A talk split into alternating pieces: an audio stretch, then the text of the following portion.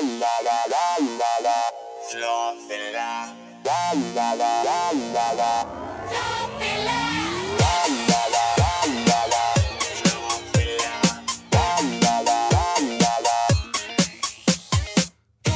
槽周围百态，幽默面对人生。Hello，各位各亲爱的听众朋友，大家好，欢迎收听吐槽汤秀，我是老铁。这两天啊，真的，一打开手机啊，五花八门的这种瓜到处都来。各位朋友们，你们有没有感觉到，现在我们上网就不是像我们真的在网络上冲浪，就仿佛我们进了一副瓜田，我们变成了农民，瓜太多收不过来啊。前两天不是又代孕的事儿啊，包括又生孩子的事儿，哇，这频繁出来，我们感觉一脸的懵，就是啥也没干，我们就在这瓜田里来回的乱窜啊。确实这事儿太多了，有好多的朋友跟我去反映说，你能不能去聊聊这样的事儿？说实话啊，我真的不敢聊，因为我怕过两天又一个锤出来，然后自己打自己脸，你知道吗？就是现在我老是抱着一种什么态度呢？就是我不敢确信的态度。就是在这两方面，你会发现产生了一种强烈的比较啊。就比如说像郑爽还有这个呃张碧晨这件事啊，就是他们出来了两个人，可能都是生孩子，但是呢。两个人出来的公关的问题就不一样，我们不要透过本质啊，咱们去看实质。其实我们从开始到现在，我们一直在讲一个问题啊，就是真的是明星他们不敢生孩子吗？就是明星生孩子那么多，到最后都不行了吗？这说明一个问题，就是你特别火的流量的明星是不能有孩子的。但是我们反观事实，却会发现有好多的人确实已经结婚生子了。但是到最后呢，我们会形成一种强大的观念，比如说现在的偶像嘛，他们要结婚了，或者是啊结婚，咱就是不一定了，就是你要有男朋友或者有女朋友都不行啊，这样就会让很多的人梦破碎掉，你知道吧？追到啊，咱们追根结底，关键就是怕脱粉。说实话啊，就最早以前我不太理解这个事儿，就好多的朋友跟我说：“老弟啊，这个事情你是不是应该吐槽？”我确实是我特别有权利吐槽，因为我跟大家讲，就是如果说一个真的在位的一个明星，他如果说他要有女朋友了，或者要公布自己恋情了，那就很容易脱粉特别多的人，因为很多人把他的梦想就想成什么，这是我老公。但是如果说他真结婚了，那就说明他真没机会了，你知道吗？这事情有很大的悖论，有好多的人说你就是他真的没有女朋友，但是呢，怎么说你也不可能成为他的另一半，对吧？或者是他如果没有结婚的话，你也不可能成为他的另一半，对吧？这样的说法呢，有好多的人说啊，这哪怕不是，但是他是我假想的对象。我跟大家讲这件事情，第一开始我不理解，自从我跟你们提早结婚的消息公布出来以后，我掉粉严重，我就知道了，原来是真的有这样。说实话啊，就是真的说实话，我没有想到这件事情会。走到我的这一步，你知道吗？这这确实是好多年前，好多年以后呢，就是跟你们提早结婚好多年以后，有一个真的一个女听众过来说：“老弟我好久时间没有听你节目了，就过来买牛肉干了嘛。”就是我说：“那你为什么不听我节目？”他说：“当时你还没有结婚，他还有抱一些幻想。”我说：“你是瞎了眼了吗？那是。”我跟你讲啊，就是你不听我节目是不对的。但是你那时候把我假想为你的这个喜欢的，或者是你没有机会这件事情，这是一种很错误的观念，你知道吗？你不想，如果要是这样的话，你应该很庆幸你当初的决定，是吧？你听我的节目，但是你没有跟着我这个人，呃，是吧？在一起，你应该很庆幸。你看你们洗澡现在过得多水深火热呀，都跟我在一起不会幸福的，知道吗？人流量明星有钱，我有啥？我就有个前列腺。其实，在这个情况下，我真的有些时候，我开始产生自我怀疑。我说，在我这样不是一个非常出名的人情况下，都能出现这样的问题，那些作为明星来说，他们出现这样的问题是不是更大呢？确实是很大。人对一个人的崇拜心理，确实真的很重要。我记得在我小的时候，我喜欢一个明星，真的。不像你们现在追星啊，我们过去的明星是喜欢一个明星去买贴纸，知道吗？买五块钱的贴纸，然后这贴纸呢，你要贴整个一个歌词本。过去我们听歌听卡带的，不像你们现在都能听流行音乐啊，或者网上去听免费的。我们那时候听歌是真要花钱的，你知道吗？你看你们现在听歌可以听一些免费的东西，然后交一些版权费还不舍得掏钱。哎呀，不行，就是买一件衣服几百块钱，一首歌三块钱不愿意掏。就老 T 做节目做了这么长时间，一两个小时，连一个打赏的都没有。本质的，在我们那个时候就要听歌，就要买嗯买那个磁带嘛，买磁带然后放到录音机听。关键是你家里有录音机，可是呢，现实就是许多家庭因为贫穷没有录音机，就造成了一种什么样的观念呢？就是大家都有磁带，但是都没有录音机，那么就会形成这样的：家里有录音机的人，就是很多人会拿着磁带去他们家听。我那个时候呢，家里。啊，小的时候嘛，确实是家里有一台录音机，就是特别老破旧的录音机，好多的小朋友拿磁带到我们家里听，然后我就趁机把他们磁带那个封面的小图片啊，小那个他不是有歌词本嘛，歌词本那个图片然后撕一页过来，然后算是报酬。那时候我真的贴了歌词本，贴了好多，一帮人傻乎乎的在那唱《忘情水》，你知道吗？那四那时候港台四大天王火的不得了，然后而且还有很多的港台女明星。那时候我那个墙墙上啊贴的都是那种大海报。各位朋友可以看到那个《夏洛特烦恼》，他们穿越到回去是吧？墙上都有那种大大海报贴在上面，就是那样。我们小时候的生活就那样，那墙上都是大铁大海报，各种的海报，哎呀，开心的不得了。有一张海报就一个磁带里，有的时候会夹一个海报，那家伙那家里就是有钱人啊。我们那时候真的有海报都不得了了，对着那海报想，我长大以后要娶她。你也不想想，等你长大了，人家孙子都那么大。可是那时候想法就很天真啊，那是一种真的一种幻想，那是给自己一个虚拟的人生，让自己前进的目标。确实是，当如果他真的结婚了，你会发现你的梦破碎了，对吧？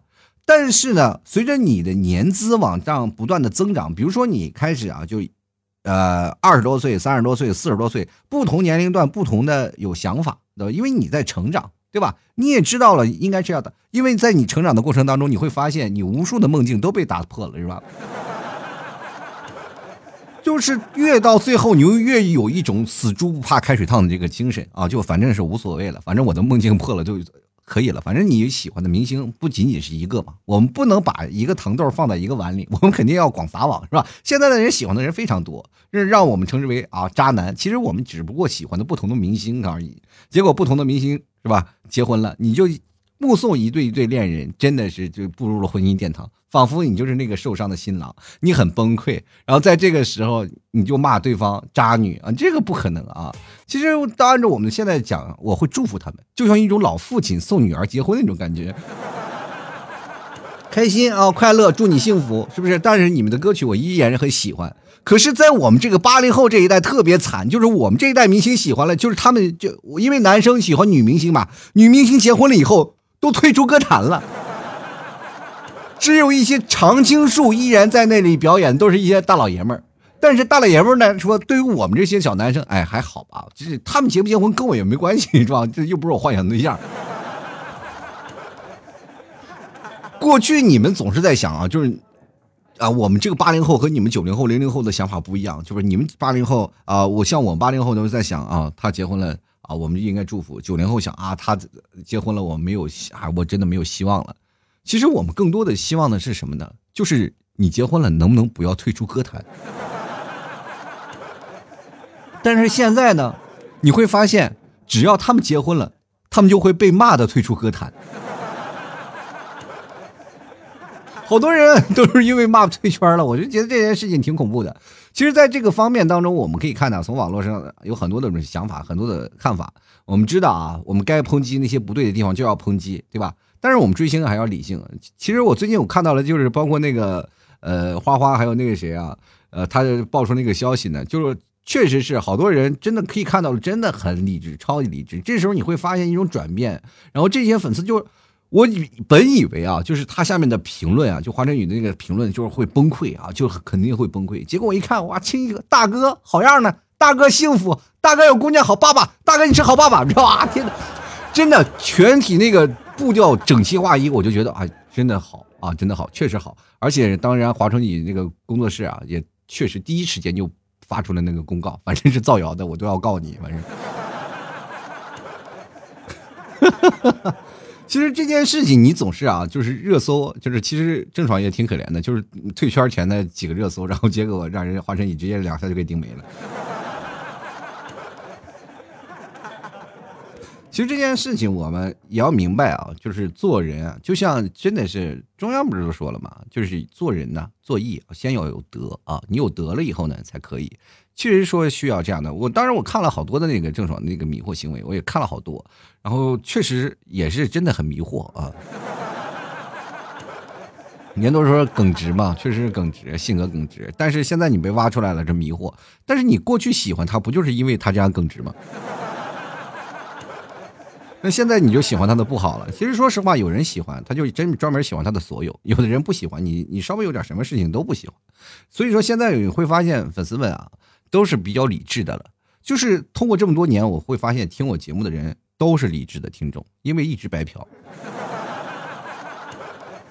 他们知道喜欢节目就是一种，就是一种休闲嘛。就比如说听我节目的听众朋友真的超理智。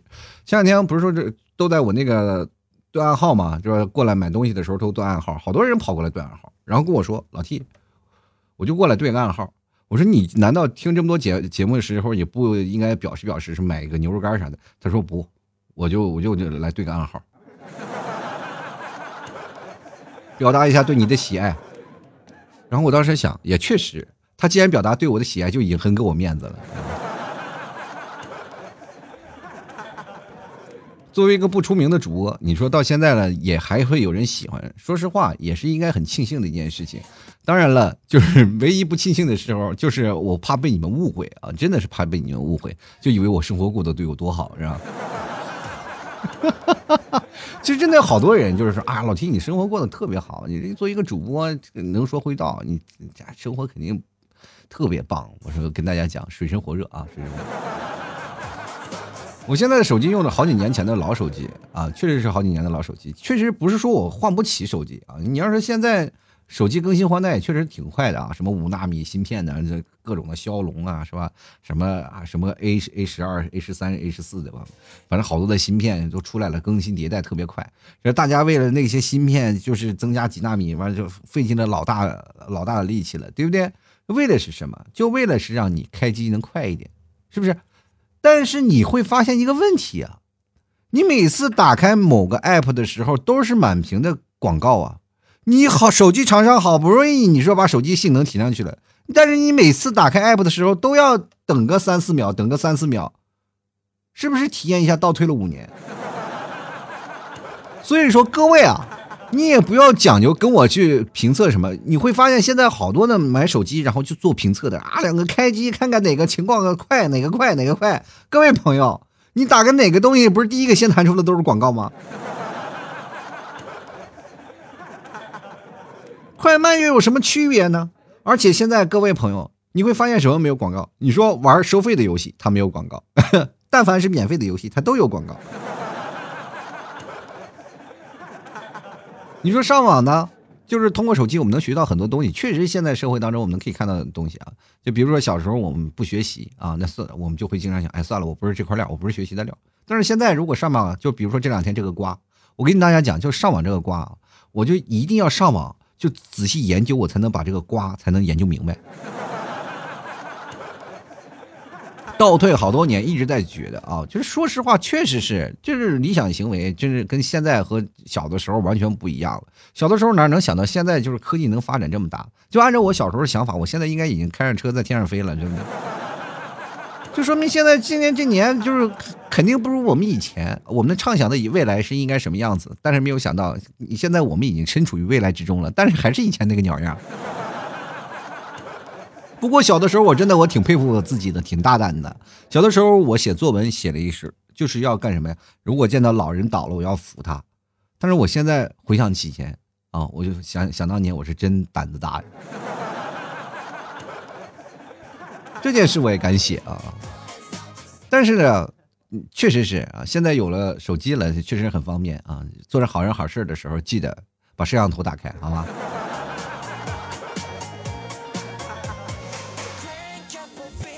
前两天有个听众朋友问我了一件特别有意思的事儿啊，就问我一件事，说老 T，你觉得我冬天怎么样可以穿的性感一点？我说你冬天你要干什么呀？这么冷天你要勾搭谁呀？但是我就问了他一个，你问的是东北的冬天还是海南的冬天？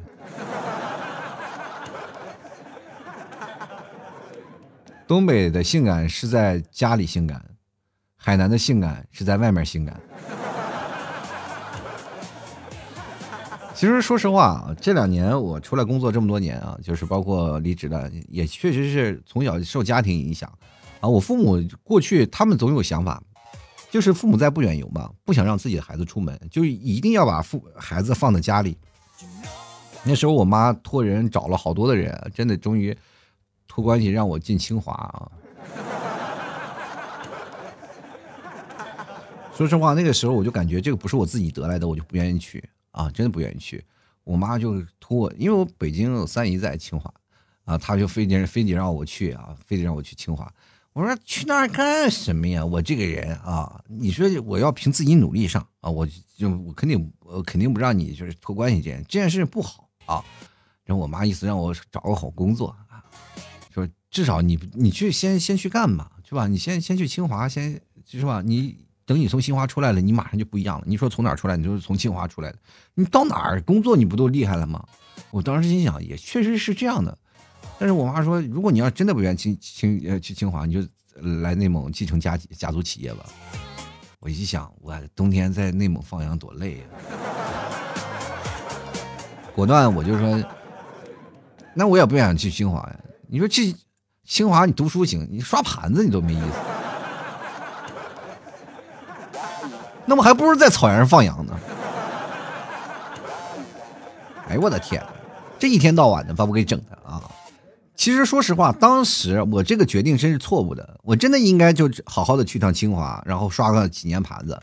你说认识多少那个学子们呀？啊，你跟他们学习一下，至少在清华，你至少能认识很多的学生啊。你说哪怕刷盘子，你能在食堂里认识学生是最多的，是吧？没准哪个就是以后是亿万富翁，你跟他打好关系，做个投资啥的。不比什么强，不比现在的买买股票强。你看看一个个，那现在那个绿油油的，那怎么这绿油油的？是跌了吗？不是，都是韭菜呀。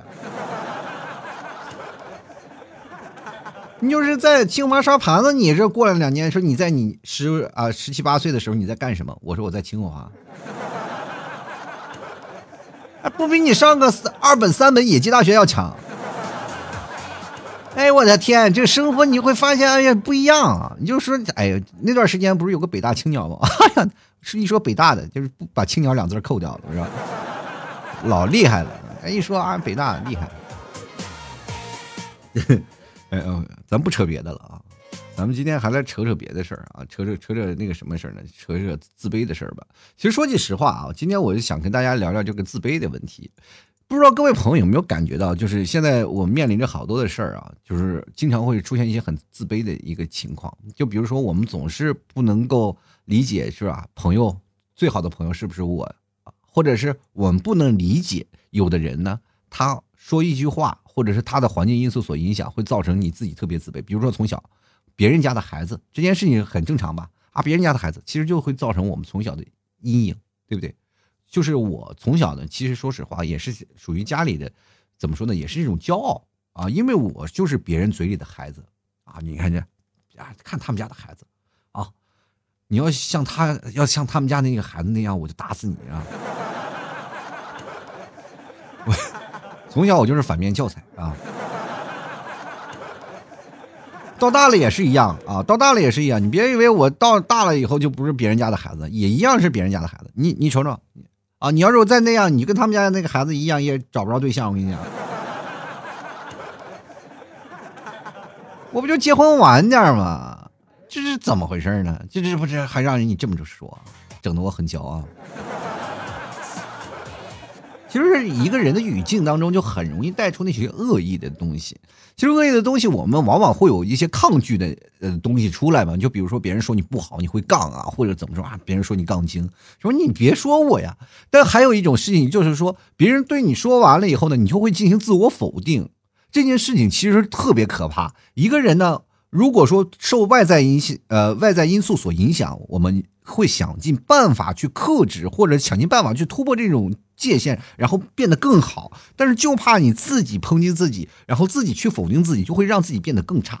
就是你就觉得哇，原来是这还有一个这么差的一个自己，然后就会觉得很哎呀，很纠结，很沉闷啊，慢慢就不行了。就比如说有的人啊，就是说觉得啊，你说他居然不是 他不拿我当我最好的朋友，他去干传销，居然第一个联系的下线不是我。是不是就会产生自卑啊？就是这，这是很心理。就你第一，你又表示很庆幸，但是回头想想又很自卑，这件事就很难啊。就比如说你回到家里，你就家在家里也会变得很自卑啊。就比如说你要吃饭，你要胖了，你就会觉得哦，就是真的是，哎，回到家里你会变胖了，你会觉得自己的样子不是不是很优秀了，就会被家里亲戚所说，对不对？其实我跟大家讲，你完全你可以自信一点。就以前我就在家里啊，就说实话。我因为我在外地工作，我每次过年回家的时候，家里会无非就是问你什么的，问你工作怎么样，或者是问你啊有没有谈恋爱啊，或者是有没有结婚这些东西啊。就亲戚其实无外乎就只关心那些。第一开始我就非常不理解，我说每年回来你都问这些，其实说实话，你再反过来想想，他们不问你这些，他能问你啥？因为他对你的生活一无所知。他能在仅有的生活当中能聊的问题只有这么多，但是只有这么多，他能会抨击你，知道吧？所以说我在家里从来我就是真的可以跟他们说一些别的事情，就是在你在外面做什么工作，我说我在外头不工作，主要是靠借钱过日子啊。你会发现这话题很快就会结束啊。真的。你到南方你会发现，真的和北方是不太一样的。我不知道南方的这个家庭的观念是怎么样。我觉得全天就是全天下都有一个爸妈啊，都是有一个那个什么七大姑八大姨都会说这样的事儿。因为我确实是我没有在南方生活过，就是我在南方生活，但是我不是在南方的家庭成长的，所以说我不了解南方家庭他们是不是也会像我这样啊。但是南南方和北方的民风就比较彪悍，就不像现在像我们这样在南方其实还是很安全的。你走在马路上，不管多黑。多多怎么样？反正都是一直很安全，不像北方啊，民风彪悍。说实话，在北方就经常会有一些自卑的心理，你就会产生一些害怕，就会变成懦弱。比如说小的时候，我就经经常挨打啊，就确实是这样的。你不要看我这现在五大三粗的，小的时候我老受欺负，就是在班级里啊就经常打架。其实说实话，你到后来你爱打架爱闹的时候，都是因为哪里有压迫哪里就有反抗。我那时候被打的可惨了。惨到是什么地步？因为被打了以后呢，我妈回去就看我啊这么懦弱，就觉得这个孩子就不是我们家孩子，然后就紧紧接着你不会打回去啊，然后就把我又打了一顿，然后以至于就造成我特别自卑的心理，就是我爸嘛，我我爸我妈每次就说我嘛，就每次挨打他不安慰我，就是说你每次怎么样怎么样，就是说你为什么不能像你爸？因为我爸那个时候在小从小就爱打架，孩子王。你你可能想到吗？一个五十多岁老头跟二十多岁的年轻人还打架呢，真的，那那段时间我爸打架啊，就是那一帮小年轻还堵我爸啊。你那时候住的平房，然后经常就看到有有一有一些人啊，这个在那门口等着，就堵我爸回来，然后我我们就回头打，打先先打提前量，一看啊，这个有人呢就堵，让我爸别回家。有一次我一回到家，把我吓够呛啊。路路边上七八个人拿了个棍子靠着墙，好可把我吓坏了。我一走进去看，哦，哥啃甘蔗呢。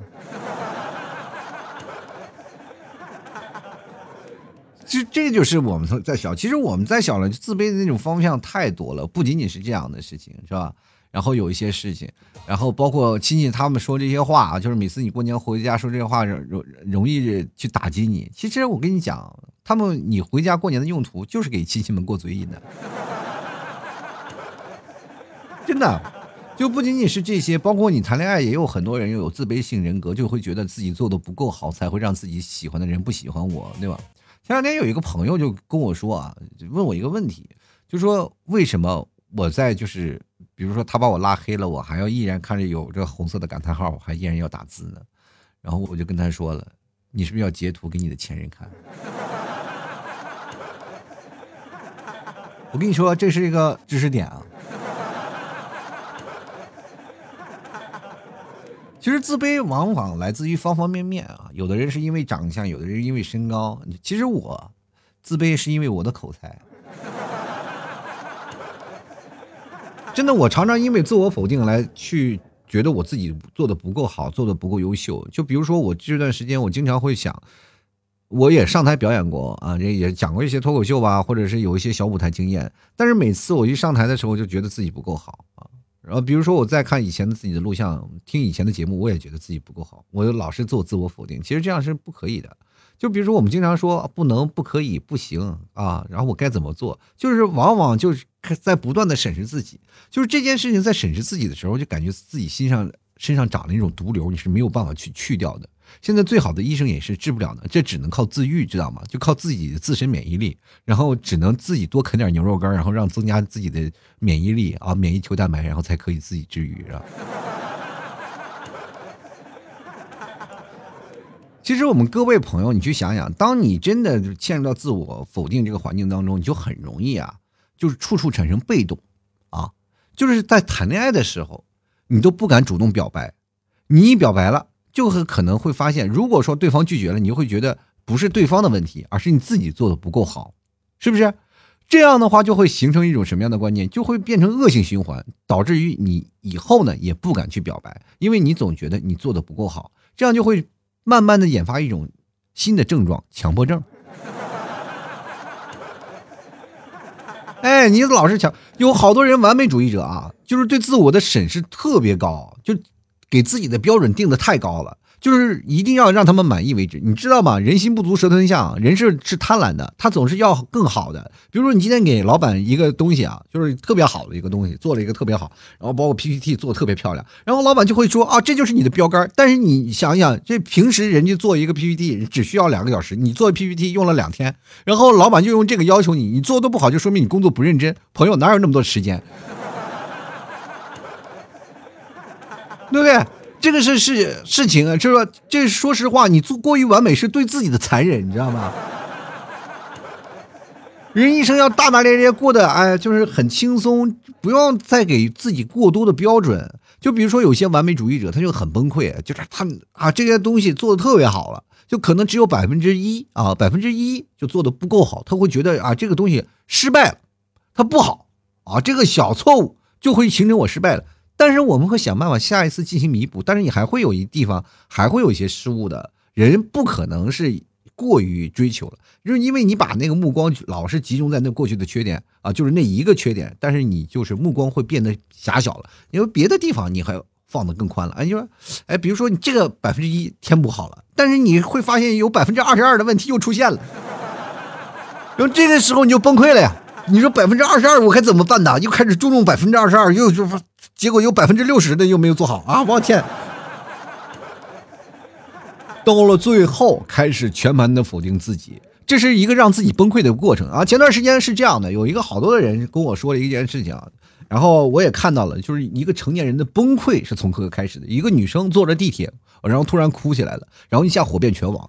呃，这件事情其实一个成年人默默崩溃的事情特别多。是怎么崩溃的？我跟大家讲，就是滚雪球。就像我跟大家讲的，百分之一、百分之二十二、百分之六十到百分之百，它是个蓄力的一个过程。而且现在的环境压力也特别大啊，环境压力越大，越使我们自我怀疑和自我压榨。就比如说现在九九六人说了啊，马爸爸还说你这是一种福报啊。其实现在对于他来说，他也不讲究福报不福报了，反正他也挺惨的，是吧？现在。确实，环境因素啊，包括造成我们现在年轻人压力特别大。真的压力到多大的地方呢？你你去看看很多的人，那压力大的头发的都被压没了都。然后呢，然后我们还慢慢的压力过大了，就会造成我们缺乏自信啊。就是我们有些时候就是会进行自我评估，然后把自己评估的就是评价是过于低了啊，就是老是觉得自己不能胜任某些工作啊，或不不能胜任某些事情。就比如说，我能不能当你的男朋友？我觉得我不胜任。你能不能完成这份工作？我不能胜任。那你能不能做顿好饭啊？我不行。你吃了肯定以为是喂猪。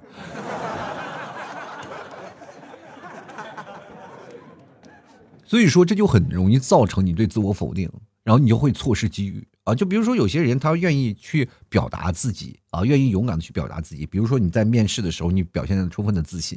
啊，把那些不好的事情能说的特别好。我记得我面试过几个朋友啊，就因为我那个时候也是会面试的嘛，啊，因为 HR 会把那些呃来工作的人会给我面试。你别看我以前还是个经理，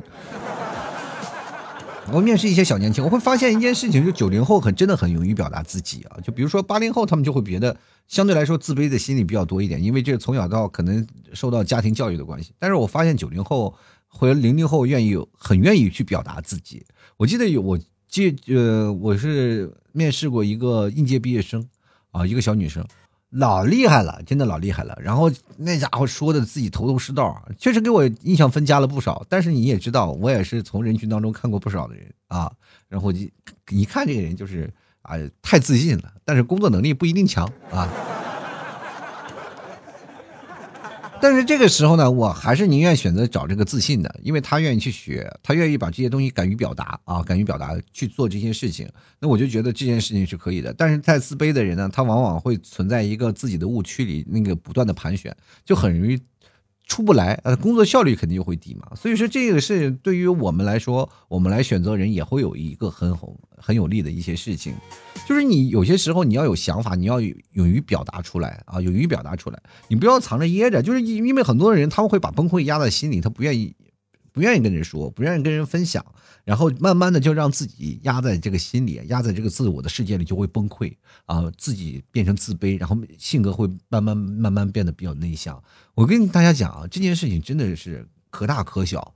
嗯，大的话呢，可能会真的得一些不好的症啊，比如说抑郁症啊或者什么。那小的话呢，可能真的会影响到你这个人的性格啊。所以说，有些时候呢，我们要养成一种别的方式去改变它。比如说，有些时候你敢勇于表达你的恐惧啊。啊，就承认有些想法确实它存在的啊，不要活在梦里。就是因为有些人确实是梦里啊，就是老是活在童话故事里啊，觉得是现实当中都有很多的事情是可以。应该勇于表达啊，养成自己有些时候，如果说你觉得做不出来的，你就把它列成清单啊，列成清单做成了，然后建立一套你可以支持你这个体系的。比如说你这件事情出现错误了，就像我们一个解答题，我们从小学的问题是什么呢？如果你出现了问题，你就去把它解，是吧？解决的方法有很多，然后你就把它拿纸啊，真的是好记性不如赖笔头，你拿笔把它写出来，对不对？一笔一笔带过。我跟大家讲啊，呃，我们上学的时候就有这么一个朋友，真的有这么一个朋友，他说实话，在我们的眼里就是一个，呃，怎么说，缺乏自信，而且又不会去跟女生去说话的这种人啊，你知道吗？他一说话就很容易脸红。那那个时候呢，我们那那上学的时候，一个个的啊那吆五喝六的，对吧？都不行了，是吧？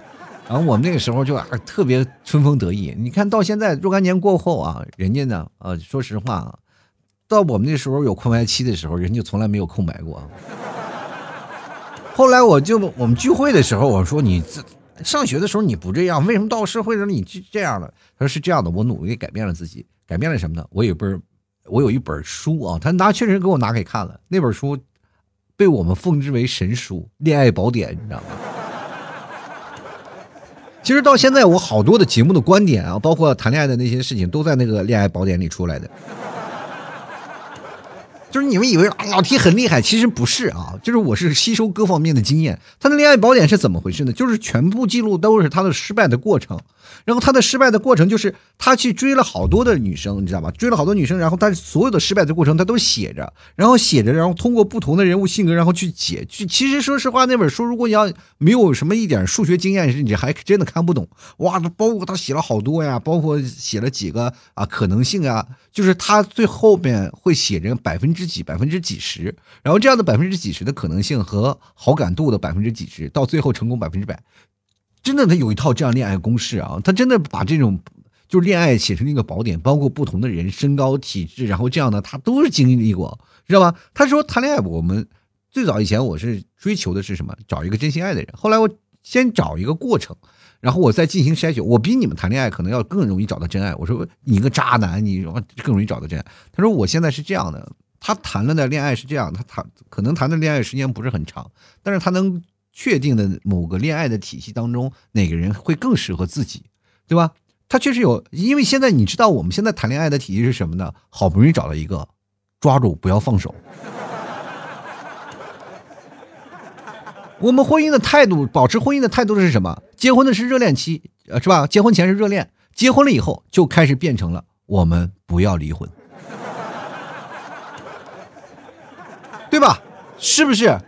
很多人到最后都是哎不爱了，还仍然坚持，永远说的那句话：咱们为了孩子，是不是？你到最后，你就孩子成了顶包的。我跟大家讲，我从小到大也是活在这里，我妈经常会放在水里。要不是因为孩子这样的话，要要不给你一个完整的家。我爸我妈他们也经常吵架，一吵架他们也会经常，反正大人们也会经常出些事儿，都是我从小顶罪。然后我妈就会骂我，我要不是为了你，你说我会造成我什么样的性格？我会崩溃是不是？这是受家庭因素所影响，所以说他在他的那份恋爱宝典当中，他是会觉得会找到不同的人，就是不同的人分析不同的可能性，到最后他可能通过不同的人接触了更多啊，他接触了更多，他总会找到一个可爱的。呃，像他这样的话，他说如果找到那个最爱的人啊，就是找到了那个最爱的人，他会把这本书撕掉，啊，或或者烧掉，然后他或者是他把它埋起来，然后给立立个坟啊。我说啥？那个坟里埋的你青春是不是？是埋着你多么不是人的证据是吧？当时我心想，我说你要埋哪儿，告诉我，我去给你那个坟当守灵人。我这，就是我可以拿它，就是渡很多的年轻人，你知道吗？到现在也不知道那那本书埋哪儿了，反正他是埋了啊，因为孩子已经三岁了。说实话，他确实是说比较幸福，你侬我侬。就是自从他结婚以后，你会发现他整个人是一百八十度大变化。他很多的前女友，说实话啊，就是跟他分手了以后，他也都表示惋惜，而不是说啊，这分手了都会骂这个男人叫老死不相往来，反而就是觉得比较惋惜。他就觉那些很多的女生呢，就觉得自己啊，反而觉得自卑啊，就觉得啊，可能是不是因为他不够优秀？其实就是因为性格的一些问题。所以说，各位朋友建立起一个强大的问题啊，就是说我们要成为一种像我这位朋友一样。就是从自我自卑，要让对方慢慢让他们变得自卑，你知道吗？你的自信心会慢慢的、逐渐的建立起来，好吧？吐槽社会百态，幽默面对人生啊！各位朋友喜欢老 T 的，别忘了啊，这个买牛肉干这个这几天说实话，过年吃点牛肉干对身体特别好啊，增加身体蛋白质。具体购买方式，各位朋友也都知道，好吧？或者看看什么老 T 最近发的一些动态啊，或者什么都可以找到啊。记得可以直接对暗号吐槽社会百态，我会回复幽默面对人生。好了，我们接下来看看啊，就是今天的听众留言啊，听众留言都有什么呢？我们来聊一聊啊。首先来看看啊，就是本买题啊，他说了，好心情呢才能带来好运，心情好了呢，做啥事儿了都觉得顺心如意啊。是这样的，好心情不是每个人都有的。啊，明确明确，你知道吗？就是哪怕除非今天你捡了五百万，否则你没有一天心情是好的。有的人我就特别不理解啊，就是为了让自己心情好，本来放松的这个时间段呢，他要干什么？他要玩游戏，一玩游戏心态崩了，到处都是大坑啊！就来看看啊，这个米饭不能缺啊。他说了，有过啊，小学时呢成绩很差。我妈很嫌弃的说：“我，你看你考了那么一点的分啊。”然后我说：“我堂妹才考了多少多少了，比我少多少了啊，少多了。”我妈现在呢，老拿这些事儿说我，然后我就回：“我如果不那样想，就会变成自闭儿童的。”今年呢，报名考驾校呢，刚开始学的时候，老分不清左右，不知道自己打了多少方向盘。你 你妈说说的对吗？他说：“控制着不好离合器啊，就是老想啊，这么难我学不会呀，要不把学费退了？上班呢已经累成狗了，还要报名学车，自己给自己找罪受，好好休息不好吗？心里的一个小人说了，那么多朋友都知道你学啊，你退了多丢人呢。然后就呃就对自己说啊，试试再试试，然后就找到感觉，嗯，没有想象中的难嘛。开车的时候呢，你上个路，你试试难不难？我这么跟你讲。”如果说你跟一个车两个人齐头并进在一个小胡同里啊，真的齐头在并小胡同里，你会发现两个车针锋相对是一般不让的。我经常会出现这样的情况，就是比如说那个路特别窄是单行道，然后就是那个比如说小区的胡同，总有一个车要退出去，然后让一个车，往往这样的情况下都会针锋相对。我打灯闪你，你打灯闪我，两个人摁滴滴谁也不走，僵持不下，呃，只能下车呢。然后理论一下，不行再干一架，然后才能让路啊。但是有些时候会不一样啊，有些时候我就会见着这个，我就会主动退缩。一看对方突然当我打了两声双闪啊，就是打了双闪，我闪了他一下，对方开始打开雨刮器，哇，左右哗哗哗，我就觉得很奇怪。然后接着玻璃瞬时间摇下，然后一个女司机探出头来，我马上倒车，因为。真的很难想象到他下一秒会做出什么事儿。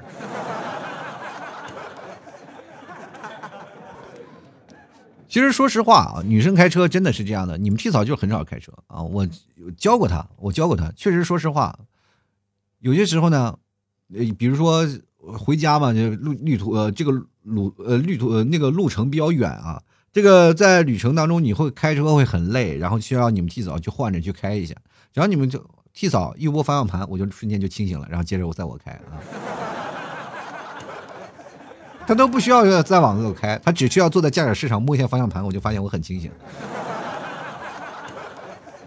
屡试不爽啊！真的，我记得我上次从内蒙开到杭州来嘛，从内蒙开到杭州，整个过程当中，说实话啊，就是第一开始在内蒙大草原的时候，我想的，因为没有车嘛，我就跑得快一点，然后我说说了，然后我确实累了，开了五六个小时，我说让你们替嫂换着开，你们替嫂刚一开。又是隧道，又是山洞，又是大车，我的天，一下就来了，把我当时就吓坏了。我说你赶紧停在马路边上走吧。你们提早也很紧张啊，然后就停在嗯那个时候有一个那个减速的啊，确实因为它有那个大车刹车，它有一个过水啊，给那个刹着大车减温的一个那个停靠区，然后我就赶它停在那里，然后我再换换给我开。这一开，我的天呐，又是有好几百公里出去了。然后就又换你们提早开吧。你们提早刚一上路，我的天呐，天黑了，又得我来。你知道这有太多的特特异条件了啊！然后现在你们提早不愿意碰方向盘，他因为他不是说不愿意开车，而是怕我在旁边叨叨。说实话，我这个我也自己我反思过，但是就是控制不住自己这张破嘴，主要是可能还是吓得不行。就来看看咸鱼，他不翻身啊！他说：“我就觉得只需要能够认清自我就行了。说白点就是脸皮厚点，经常反思自己，我怎么可能会错呢？” 你这个名字叫咸鱼，他就不能翻身，就说明你这个人也就是翻不了身啊。但是我就想想，你说咸鱼他为什么要翻身呢？你们有没有考虑过，咸鱼是个死的呀？就来你看九月啊，他说今年春天啊，三个孩子上网课时间，我崩溃到怀疑自己的能力啊，管不好孩子。经常和班主任沟通后呢，才知道我是正常的。比我崩溃严重的家长多的是啊，瞬间负面情绪消失了。说实话，我你现在我带孩子呀，我就看着我们家孩子，我就觉得可怕呀。你说他以后数学就是一年级的数学我都带不动啊。我当时我都想好计策了，你知道吗？我不愿意辅导孩子去上课，真的我不愿意辅导孩子上课。是这样的。我以后呢，就尽量教我们家的孩子呢语言沟通能力，也就是说，在这段时间里，不管你认识男同学也好，女同学也好，写作业你去他们家写去，好吧？不要让我来教，哎，让邻居家，反正你骂一个孩子也是骂吗？就是一按照我们内蒙有句话说，一只羊也是放，两只羊也是赶啊，就是。他先让我们家，我先让我们家孩子找到一个最好的朋友，不管是男伴还是女伴，最好是女伴吧，啊，是吧？男女搭配，干活不累。兄弟也可以，至少在上课的时候没有人欺负他。反正这两个孩子呢，也一定要是关系特别要好。然后呢，让我们家孩子经常晚上去他们家学习，我大不了受点累嘛，晚上十点钟去接他，啊，我还有两三个小时的自由时间。哎，这个套路我都想好了，朋友们。对于孩子教育方面，我不强求。但我也不努力啊！就来看啊，这个 Q 他说了，花钱使劲花钱啊，多少负能量都能治愈啊！确实，这个问问题是关键是就是没有钱的时候，就不是说能治愈了，那基本都是淤锅了都。就本来就是本着是去治病的，结果发现一做检查绝症了啊！就来看看汪某人啊。就在那么一瞬间，突然感觉自己什么都不好。此时此刻呢，唯一能拉我一把的，就只有包里的三块钱一包的大前门了。连抽完三根以后呢，整个世界都与我无关了啊！抽着烟，望着天，能活一天算一天。哎呀，能喝就喝小啤酒，大口小口，你有我也有啊。说这个事儿呢，让我想起了你一说大前门呢，就是让我想起了我真的年少的时光啊，年少的时光也是啊，没有钱啊，抽大前门，然后也是坐在台阶上啊，一根一根的抽着，然后思考着天，望着天啊，发现没有人搭理我啊。说实话，这件事情就是就跟喝酒一样，借酒浇愁，愁更愁啊。有些时候呢，你自己想着望着天，真的看不出什么事儿。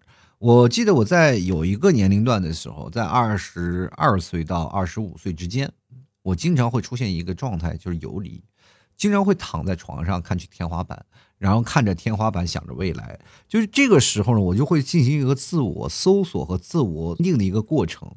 因为那个时候，我才开始对于这个世界和对于这个人有了不同的认识、不同的认知。过去呢，我们可能太活在自己小世界里。当你步入一个大的社会环境当中，你会发现不同的人有不同的概念啊，就是说人啊都有好啊有坏呀，你应该怎么去分辨？那么自己呢，又在这个大漩涡当中，你应该处在一个什么位置？因为这个时候是我们最迷茫的时候啊，所以说我仍然找不清方向，对吧？你真的是太迷茫了，因为我到了二十六岁，我以为就我想明白了，结果最近呢，我会发现，自从我做了那个网店以后，我就会发现，确实是，说实话，我更迷茫了。你会发现什么人都有啊，就是有的人真的是为了那个，我反正我跟大家讲，你只要做了电商，你就知道了啊，你就要当客服，你就会发现形形色色的人，你什么都能遇到，真的。真的，我吐槽，我就不吐槽这那些太多了。反正我就感觉你会发现啊，真的有那种超级不要脸的人啊。我跟你说，我心态好，我那个时候特别佩服那些做那个客服的人。哇，他怎么心态那么好？啊，前两天有一个，就是这两天有一个人啊，一直在纠结啊，应该是个老头吧，也不是是什么老太太，啊，天天的，你真的你会发现出现这出现这些问题的话，基本都是老头老太太。给你纠结哇！天哪，这把你们替嫂气的都快崩溃了啊！怎么回事呢？他是什么了？买了东西以后呢，就天天的，就是把那个什么标签或者是把那些东西撕了，就说你卖的是假货，知道吧？要求呢，你去退款是吧？要求你要不退货就是仅退款，还说什么？你这个什么？你这个是触犯了法律了，是你要退款。然后，但是你做的作假，你得做出来吧，做的真一点。他把标签撕掉了，标签的印儿还在，你知道吧？特别可气啊！然后平台就判你是你要你要不想要的，你就退货，对吧？你退款退货是吧？他就不行，说我就应该要没收啊！我天哪！我说臭不要脸的这个老头子啊！当时我心想啊，我当时我真的没好意思说，我说我是一个说实话不大不小的主播是吧？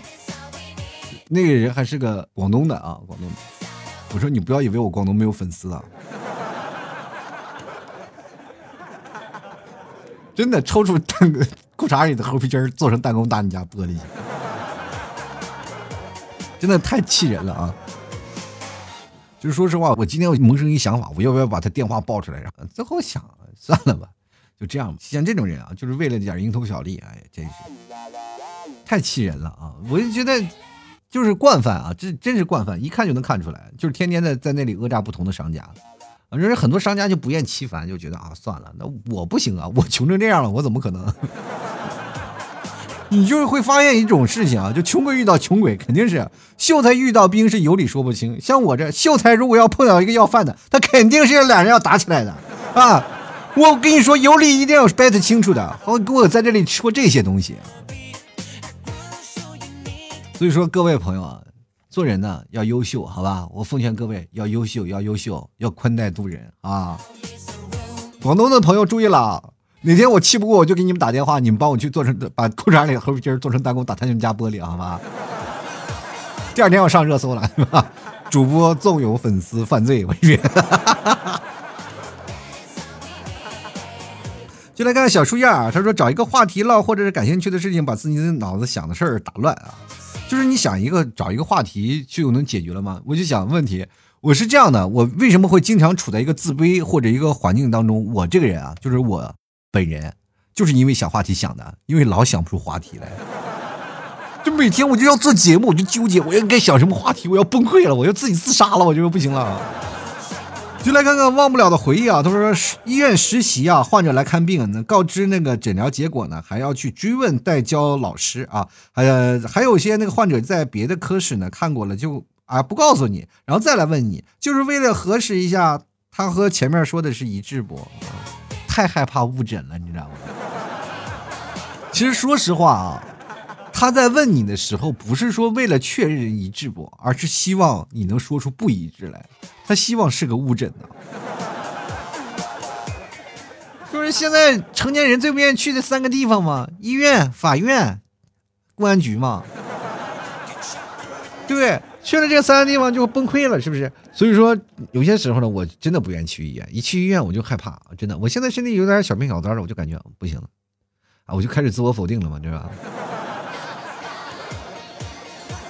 就来看看 S 啊，他说经常会自我否定啊，认为自己一事无成。自我否定后呢，我会将压抑的心情藏起来，微笑面对身边的朋友，让大家呢欢声笑语。哎，我就像有些人说的，你总在帮助他们，而谁来帮助你呢？我就感觉有点像我了。嗯，我这个人就是这样的，经常会有很多听众朋友问我这说这些问题啊，就是老老希望让我求帮助，但谁来救救我呀？救救孩子吧，好不好？其实救我方式很简单，发个红包就行啊。然后三三说了，老 T，你确定不跟一下最近的热搜吗？最近娱乐圈的瓜很大。其实我一直很想跟这个娱乐圈的热搜，这一跟娱乐圈的热搜，你说有流量啊，又有什么的？但是我在想啊，一件事情，就是你跟你这个热搜起来，对你们造成有什么样的就有意义的事吗？就是这个事情，说实话，有可对可不对的地方，因为大家都在说。不同的人都不在不同的观点，因为从昨天开始呢，我就看也看到了好多的人有不同的观点，不同的说，然后说这件事情好，你就有一种什么事情呢？就是墙倒众人推，明白吗？就是墙倒众人推，然后但是没有人来了，你会发现有些差劲的，就是说一些媒体啊，他们就会引领风向啊，就把各种风向往好的往坏的，然后就各种引。然后说实话呢，其实我也可以这样做，我也可以引一些风向，然后这跟着娱乐风向去走。是后来我就想想，我跟着这样的风向走了以后，到最后呢，我也会变成他们，然后难免呢，我就会变成了以后会引导你们去针锋相对的人。我不是说我不想跟你们讲，我是怕我自己会变坏。就来看崔啊，他说一直在自我否定和盲目自信之间徘徊啊。这个说实话啊，就盲目自信也是一种自我否定的一个过程啊，因为你不盲目自信，你怎么能自我否定呢？然后琉璃说了呢，自我否定就出去走一走啊。说实话呢，这个半夜溜达的人有两种人嘛，一种是就是像你这样的啊，自我否定的人，呃，另一种就是有糖尿病的人，晚上必须要溜达啊。我二舅就是啊，糖尿病，然后晚上吃完饭了，大家都在那里其乐融融聊天呢，他说我要例行去溜达的，然后去那里广场溜达啊，我们那边有个广场去溜达，然后我们那个广场有一条道啊，就就是。特别诡异啊！就是白天呢没什么人啊，一到晚上那个那条道到处都是人转圈我们称之为唐人街，你知道吗？北方啊，我跟你讲，算是一种地方病吧，就是糖尿病人，因为我那边摄的糖量太多了，我们吃肉啊啊，就是喝酒吃肉，所以说就是容易得糖尿病，而且尤其是晚上经常吃个串啥的，所以说各位朋友，管好肚子吧，好不好？真的，这很难受的。我一个朋友从小，就前段时间我们喝酒，就是真的喝酒，喝酒自己在那哇，喝着酒呢，给自己扎一针啊，我扎一针，然后再喝。我天哪，太厉害了！我每天出来背个小包，我说哇，包里装多少钱？他说钱倒没有，药倒不少啊。就来看看这个 me and care，他说 sorry 啊，就是嗯自己的口头禅，经常下意识的就在道歉。这都不仅仅是自我否定了，还有自卑啊！其实说实话，你居然用英文说，就说明你也不太自卑。你要说对不起，这才自卑啊！你说 sorry，那其实说实话还是有一笔带过的意思啊，不够诚实啊，是吧？要对不起啊，对不起，对不起，你会发现哦，仿佛哎哎说不出太口，那说明你还可以嘛。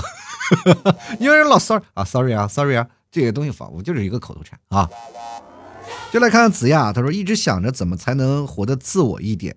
有时候呢，就是特别羡慕零零后啊。你说的是不是和时代有关系？太在意别的话真的很累。就是我就发现各位朋友进入一个误区里，就是包括零零后、一零后、九零后，你们对这些这些人，你们怎么会有这样误区？比如说在我们那时候八零后年轻的时候，我们就说我特别希望能像九零后一样洒脱。九零后那时候又想啊，我希望像零零后一样自信。零零后又想，我希望能像一零后一样打游戏，敢跟自己爸爸要钱。说实话，谁没有个年轻的时候，是吧？你谁前年轻的时候不被爸爸妈妈叫？哎，你个小王八蛋，是不是？我跟你讲，只不过是你到了社会当中，你变得复杂了。零零后和一零后，他们在那个年纪还是比较单纯的啊，还是比较相信家庭的。他们敢于表达自己内心希望的一些想法。只不过你到了越大越复杂，越不敢发想啊，发表自己心中的内容，也不敢去表达你对别人的情感，愿意去隐藏。小的时候我们愿意隐藏吗？不愿意隐藏，因为隐藏多累啊。再说了，我们也没啥可藏的，是不是？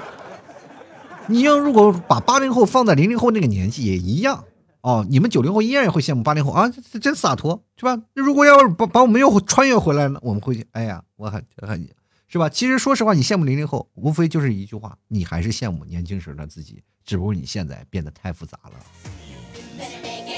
其实说实话，我们真的有些时候就欠缺一个回想，我们有会有些有些时候好像好像自己是放在了一个时间轴上，不断的被这个车轮推着前进。但是我们往回去看，我们都看不到时间轴上那些刻度，对吧？虽然我们知道我们一直在往前走，但是时间轴上的刻度真的很少能记得起来啊！有多少就比较印象深刻的，很少有了。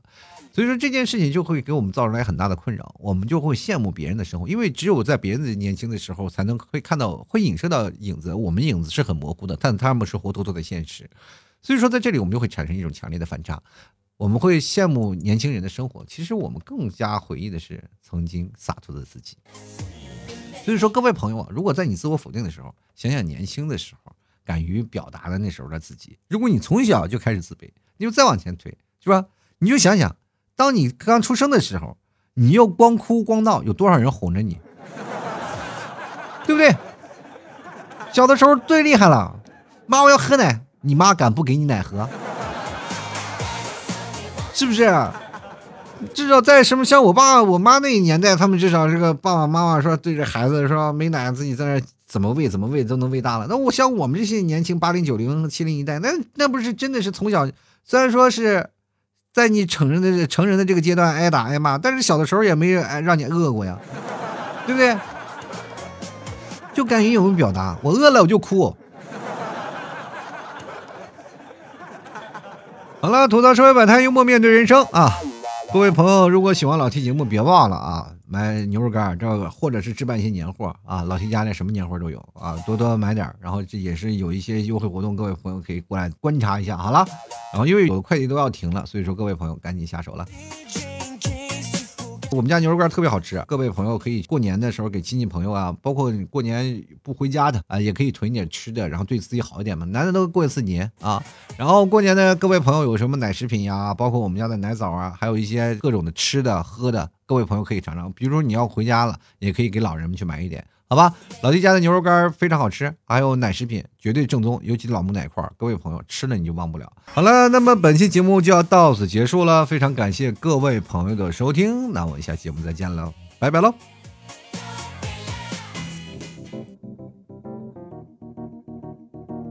老 T 的节目现在结束，请大家鼓掌。好，好，老弟，好，好，好，我是我，我是我，好。